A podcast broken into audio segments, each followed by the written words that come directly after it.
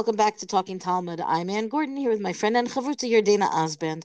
Our daf of the day, Masachet Kiddushin, daf Lamed Tet, page 39. I want to stop and note that on page 38, right between Amud Aleph and Amud Bet, that that turning of the page is literally the middle of Shas.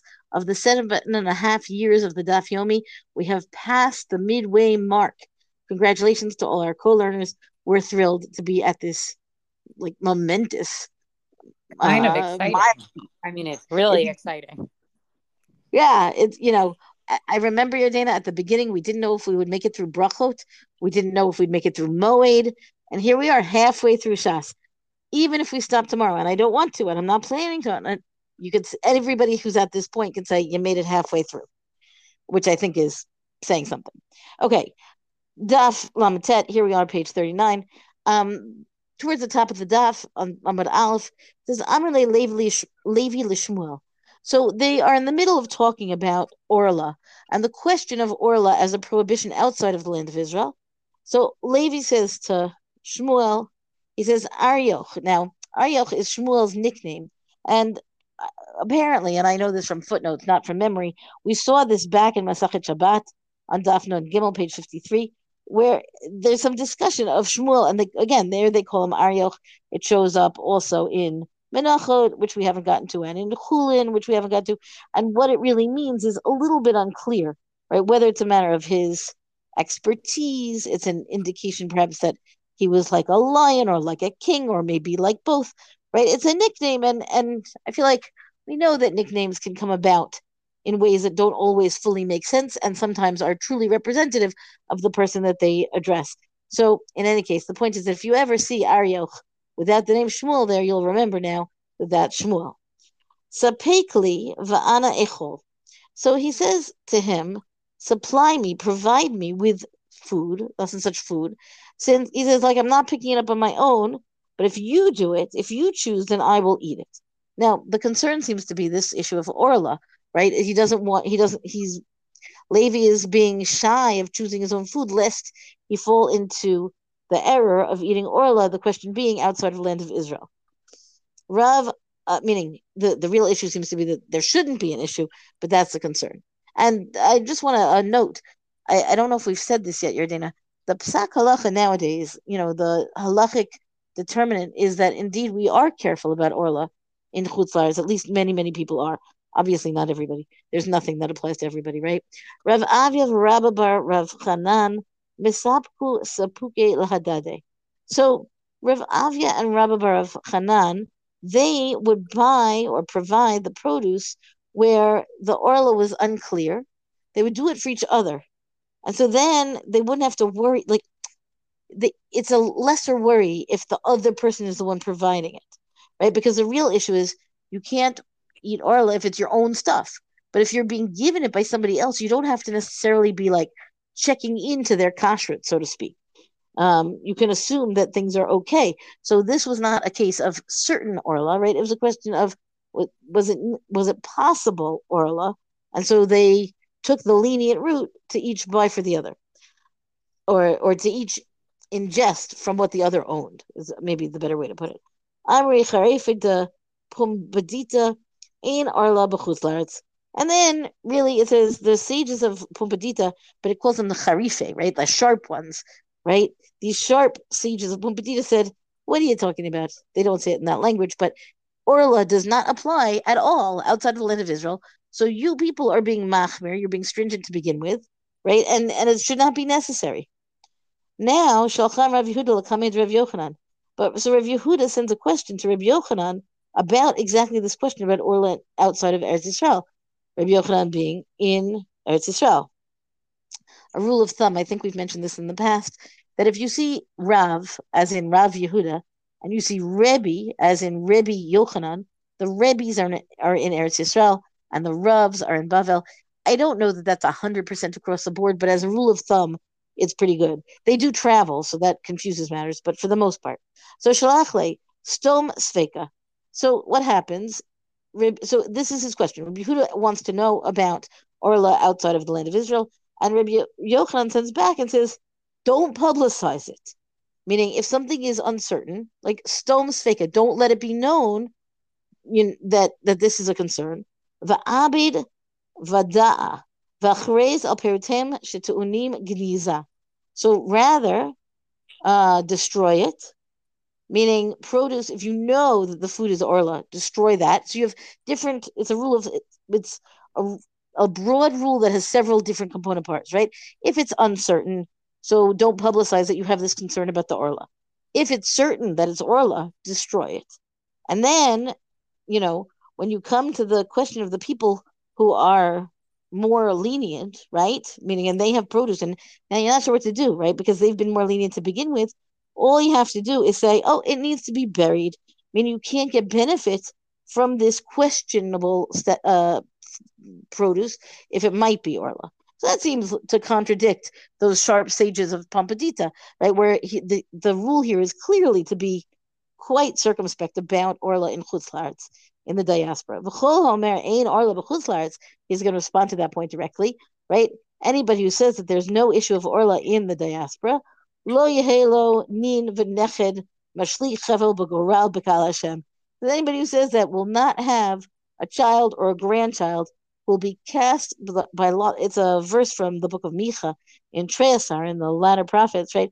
Will cast the line by lot in the congregation of the Lord, meaning you're going to see your generations cut off. They're not going to be religious. They're not going to hold on to the Jewish tradition, which I find to be a very, very sharp statement. Um, the and it raises questions for me about exactly why we would have a concern about Orla and Chutz la'aretz. Is it simply to maintain a tradition to make sure that people like if you're going to be serious about it then we know that you're going to stick with a tradition or is it really a you know a real halachic matter that should apply across now the Gemara, of course, is going to go on. It's going to say who are those sages in Pumbedita. We get a whole list of who's there, and the Gemara goes on to like to delve in and question and ask about it. I want to move on, however, because in the interest of time, we won't we won't get to the next part if I stay here it's worth looking at because again, it's such a dramatic, like really dramatic machloket. It's a really strong dispute, meaning yes orla in chutz la'aretz or no orla in chutz la'aretz. Um, and the reason the the dispute is heated amongst these sages. Now, uh, Yardena, before I move to the next thing, do you want to comment on this? Uh, no, I look. I think again, the other thing just to keep in mind is again, we're only going to get the Gemara on these halachot, you know, sort of interspersed because we don't have Gemara on Mas- on the Masachtot of Zeraim of Seder Zeraim. So, I you know I would have I, I I just think it's hard to follow because the way you sort of have to pull out these little sections as they sort of fall within the Gemara in random places. Right. I think that's an important point. I think it's also worthy of note that we're re- learning here the Talmud Bavli Right? The Talmud Bavli kind of won the fight, the battle of history. And so that means that there is like a Babylonian perspective a little bit represented here, even when they're quoting the rabbis from the east, meaning um, from, so from the west, from the land of Israel, they're still it's still a Babylonian perspective. I wonder if excuse me, I wonder if the sages in Israel, in their own pages, right? I don't even mean the Yerushalmi. I just mean like if we could go back in time and listen in, I wonder if they might have a more a different kind of conversation about it. Um, I want to go on here. Um, more towards the bottom of Amud Aleph, it says Rav Chanan Rav Anan Havu Shakli Va'azli Ba'orcha. So Rav Chanan and Rav Anan were going on a walking together on a road. They were not in Israel, right? And they then see They see that a person is planting seeds together, meaning seeds that were not the same thing. So this is a question of kilayim, these mixings of you know diverse kinds of things, and he plants them together. Amar le nete mar. So one says to the other, let the master come and cut him off, I guess, right? To to shun him. Amarle lo chivritu. The other one says, no, you don't understand the halacha. It, it says literally, it's like blind, right? Like you're not you're not clear on what these halachot are. V'tu chazayu lahu dekazara chite v'sirei be gufne. So again, they saw a particular man, and he was planting wheat and barley, and he's planting it between the grapevines, which is exactly this kind of problem, right? If you go back and you learn the Mishnayot in in Seder's Zra'im, right, where you've got Peah, you've got all these different mitzvot hatluyot ba'aretz, those land dependent mitzvot are discussed there at much greater length, and we have these prohibitions of doing things like planting wheat and barley between the grapevines. Amar le nete mar nishmate. So again, he says, you know, let the master, meaning God, really the the master on high, come and shun him for doing this, for messing with kilayim, with the blending of of kinds. Amar le lo tzahiritu lo kaimalan kareb yoshia. So first of all, he says, no, these again not clear to you, meaning the the one who says, let's mock or let God mock the person who is dealing with kilayim, the second guy says, No, you don't understand. You don't know these halachot. You're not understanding them correctly. Don't we hold uh, lo kaimalan Rabbi Yoshia? Don't we hold like Rabbi Yoshia? What did Rabbi Yoshia say? One who is, in fact, sowing, right, planting these different kinds of kilayim, ad he's not going to be um, punishable or liable by, by the Torah unless he specifically sows wheat and barley and uh, grape seed and likewise. And he says, in one b'mapulit yad, in one hand of like together, like all the seeds are going to fall together in that one motion into the dirt, right? So uh, it seems like you know there's a very narrow view of exactly what it takes to violate this prohibition specifically by Reb Yoshia, and the idea being that this guy who's put who looks like what he's doing is kilayim, putting two seeds in one little hole, is not sufficiently violating it for it to be a real problem. Um, okay, I'm going to stop here. There's more on the kilayim. We get Rav Yosef. We've got to buy. Like there's again, it, the these machlokiot I feel are kind of lively, um, and and we get the visual of them because they're actually planting but I'm still going to stop because we still have a time factor.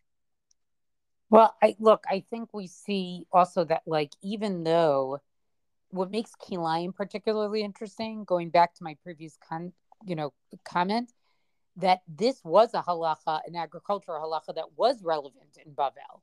So even though there isn't the Gemara on Seder Zeraim, there were a few areas of halacha that had to do with agricultural law, which applied outside of Eretz Israel, that were very important and still were put into practice. So that's why I also think the story is very significant.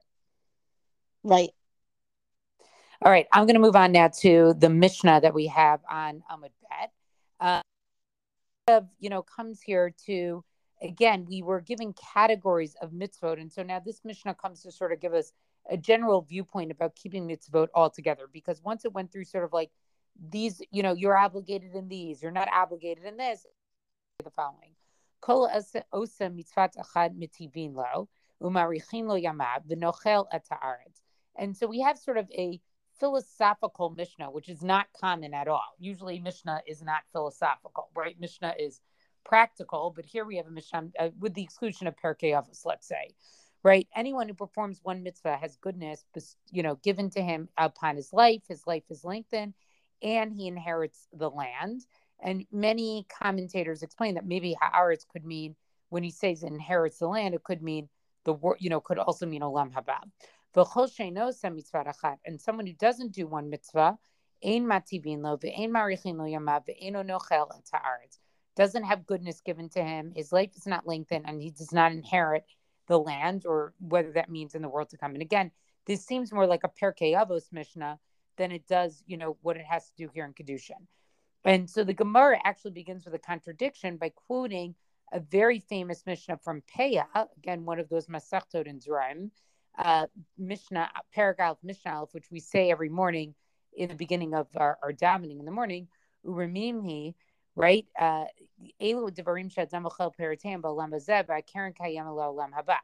These are things that a person can, you know, do in this world, but really, uh, you know, and we enjoy uh, their, their, their, their profits in this world, right? But there's also, but the real reward comes in the world to come. Eluhain, and what are they? Kibud avayim, respecting your parents, umiglut chasadim, acts of loving kindness, v'achnasat orchim, hospitality with guests, v'havat shalom ben adam l'chavero, uh, bringing peace between people, the Talmud Torah keneged kulam, and um, and and learning Torah is like all that. Now, why is this a contradiction? Because this seems to say uh, that the only reward you get in this world is for doing these mitzvot, but not for doing all mitzvot. And our mission is saying any mitzvah that you do is going to. Amar Rav Yehuda. So how does Rav Yehuda solve this? Hachik Amar Kol Osa Mitzvah Achat Yitera Al Zichiyot Mitivim Lo Vidoma Kamisha Mekayim Kol HaTorah Kula. Anyone who does one mitzvah right? In addition to his other merits that he has. And so therefore he sort of has more good merits than bad merits. And again, to read this during Aser Yemei Tshuva, right? This period of time between Rosh Hashanah and Kippur during the 10 days of repentance, when we're trying to literally tip our scales, right? This is what he's talking about. It is like he vidoma kamisha mekayim kol Torah. It's like someone who kept the whole Torah. Right? Can we learn from inference that with those mitzvot that are listed in the Mishnah and Peah, which we quoted here at the beginning of the Mara, that the reward for one of them, right, that you get rewarded for one of them, even if, let's say, you have more chataim, you have more sins. I'm a Rav Shmaya, lomar machrat. Right, so Rav Shmaya is saying that the other, the Mishnah is telling basically to tell us that if your sins and merits are equal, right, one of these mitzvot will will will put the scale in your favor, and that that's what it's in Peah. Um, then the Gemara goes on again and wants to ask another question. Right, somebody performs what's one mitzvah, uh, even you know, uh, uh, you know, will have goodness in addition to his other, uh, you know, merits. Will have goodness given to him. So they're going to bring a brisa again and try to say that maybe there's a contradiction uh, with that. And so they really try to go through and sort of deconstruct what exactly are we trying to say about the significance of performing one mitzvah? What's sort of the importance of doing one mitzvah? What's the reward uh, uh, for doing one mitzvah? Um, and uh, and and I think that's kind of like the struggle. Like on the one hand, we want to say each mitzvah in itself is important, but on the other hand, the Gemara is sort of struggling with, but like it needs to be cumulative uh, it needs to be cumulative also.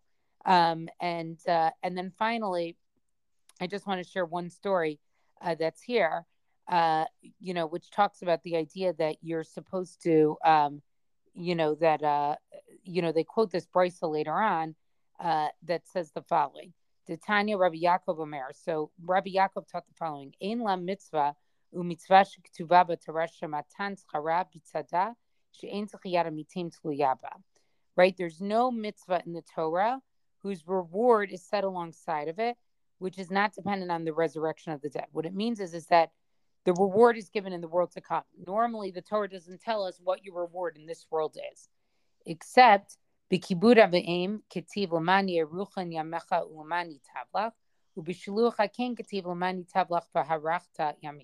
There are two mitzvot: that of honoring your parents, and the, that appears in Devarim chapter five, verse sixteen, and the mitzvah of shiluach hakein, right, of sending away of, the the bird mother, right, the mother bird, if you want to take the eggs from its nest, and that's in Devarim chapter 22, verse 7. In both of those, it says that the reward of that is long life. Haresha Amar Lo Aviv.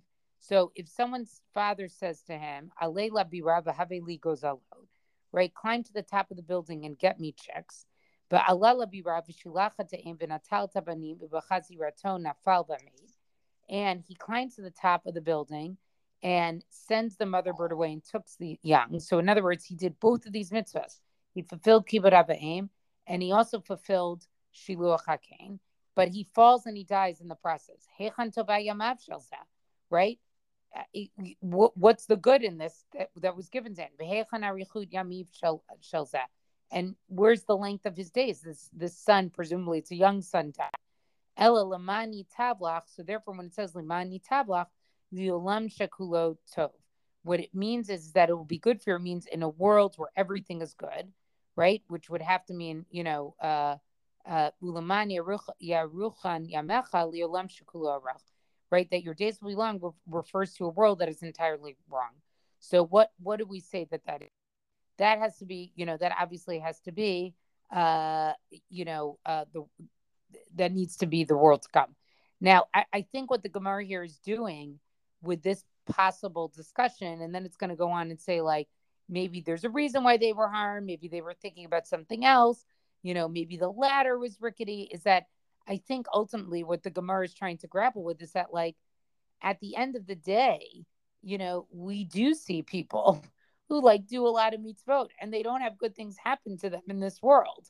And what does that exactly mean? And then finally, the last thing I just want to point out here is that that whole story, that scenario about the child who honors his father and mother and the Shiluch HaKain, uh, we have our friend Acher appear here again. Remember Elisha ben Abuya, uh, that says, right later on, it says, Amar Rav Yosef, Ilmale Darchi Acher Lahai Krak Rabbi Yaakov Batre Lo Chata, right? That if you interpret, if if Acher had in, in, interpreted that pasuk like Rabbi Yaakov, uh, like Rabbi Yaakov, Rabbi Yaakov uh, Bar Batre, right? Rabbi Yaakov, son of his daughter, he wouldn't have sinned. If he understood that the reward is really in the world to come, he wouldn't have sinned, right?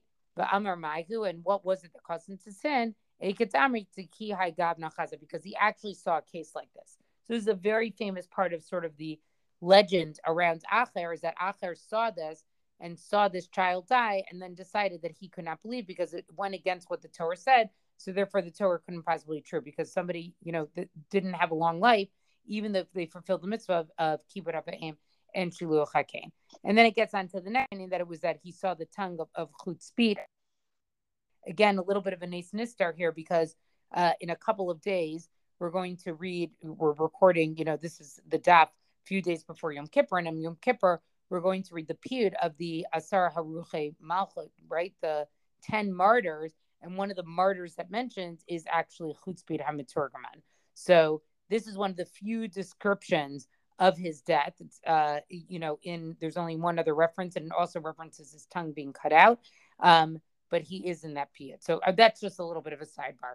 But I, again, I think the stuff is grappling based on this Mishnah that ultimately you could say that an individual mitzvah counts, but is that really how we witness it or view it or experience it in this world? Meaning, because we really experience the sum total. Well, or that like we see people who do a lot of mitzvot and good things don't happen to them. So, are we saying right. that one specific mitzvah is important? I think it's I, I think it's a bunch of things. I was struck at Yardena by the fact that you to, you linked this part of the daf twice now to the season, and I think that that's you know, listen, the daf is good any day of the year, but I think it makes it all the more powerful when we see these connections of tshuva and and repentance. I guess that's the same thing. Um, you know, before our eyes in the daf, at the same time that we're also paying attention to these themes, you know, in our day to day kind of what's what's what's happening now, what matters now as we move closer to Yom Kippur. Well, that's our DAF discussion for the day. Rank us, review us on all major podcasts. Thank you to Rabbi Michelle Farber for hosting us on the Hadran website. Let us know what you thought about this stuff on our Talking Talmud Facebook page. And until tomorrow, go and learn.